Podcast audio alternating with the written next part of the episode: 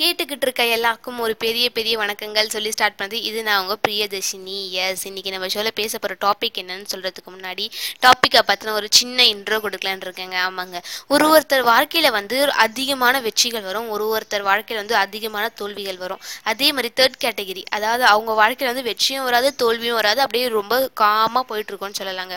இந்த அதிகமாக வெற்றி வரவருக்கு இன்னும் வெற்றி மேலேயே ஆசை இருக்கும். அதிகமாக தோல்வி வரவங்களுக்கு ரொம்ப ரொம்ப ரொம்ப ரொம்ப கஷ்டமாக இருக்கும். இந்த தேர்ட் கேட்டகிரி சொன்னல அவங்களுக்கு ஒன்றுமே இருக்காது. பார்த்துக்கலாம் பார்த்துக்கலான்ற அப்படியே இருப்பாங்கங்க.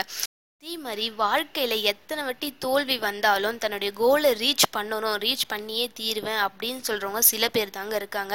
அதே மாதிரி நடுவுலேயே டிஸ்கண்டினியூ என்னால் முடியலப்பா நான் அவனே எத்தனையோடி ட்ரை பண்ணிட்டு வந்துட்டேன்ப்பா அப்படின்னு சொல்கிறவங்க பல பேர் இருக்காங்க நம்ம ஊரில். அதே மாதிரி வெற்றி அதாவது வெற்றி பெற்றுக்கிட்டே இருக்கவங்க வந்து நடுவில் ஒரே ஒரு சின்ன தோல்வி வந்தாலும் அது அவங்கள தா- அவங்களால வந்து சுத்தமாக தாங்கவே முடியாதுங்க. தோல்வி வந்துட்டனால அவங்க திருப்பி ரிவர்ஸ் வந்துடுவாங்க அதாவது என்னால் முடியல நான் இது வரைக்கும் அடைஞ்சது மட்டும் போதும் அப்படின்னு சொல்லிட்டு. இதுவே அந்த தோல்வியும் ஃபேஸ் பண்ணிட்டு மேலே மேலே பரவாயில்ல. எத்தனை தோல்வி வந்தாலும் பரவாயில்ல நான் வெற்றி பெற்று தீருவேன் அப்படின்னு சொல் சொல்கிறவங்க மேலே மேலே போயிட்டே இருப்பாங்கங்க. அப்படி போகிறவங்களும் வந்து சில பேர் ஆனால் பின்வாங்குறவங்க பல பேருங்க. இது மாதிரி நம்ம வாழ்க்கையில் எவ்வளோ விஷயம் வந்து நம்ம வந்து ஃபேஸ் பண்ணியிருப்போங்க.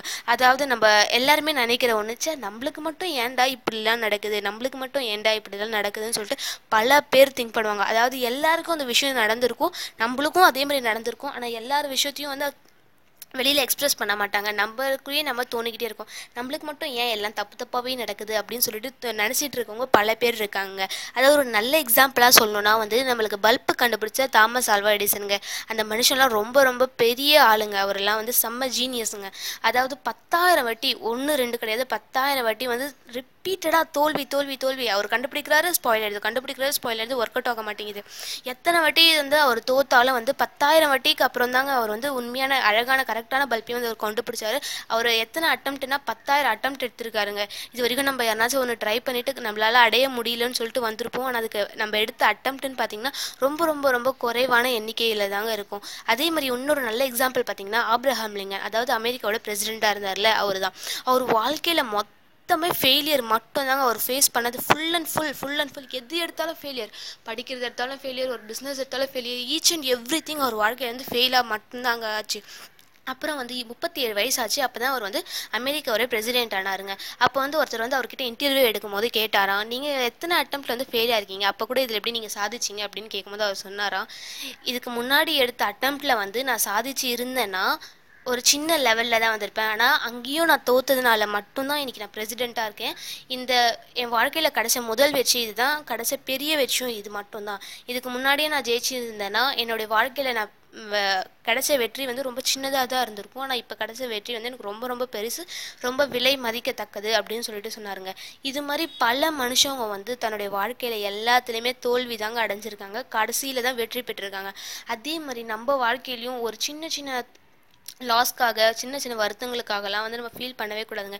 என்ன ஆகுதோ பார்த்துக்கலாம். நம்மளால் முடியும் அப்படின்னு சொல்லிட்டு கான்ஃபிடென்ட்டை மட்டும் மைண்டில் வச்சுக்கிட்டு மனசில் வச்சுக்கிட்டு தைரியமாக எத்தனை அட்டம்ப்ட் இருந்தாலும் பரவாயில்ல ஸ்ட்ரைட்டாக போய்க்கிட்டே இருக்கணுங்க. என்ன ஆனாலும் பரவாயில்லன்னு சொல்லிட்டு நம்மளுக்குள்ள ஒரு தைரியம் இருக்கணுங்க.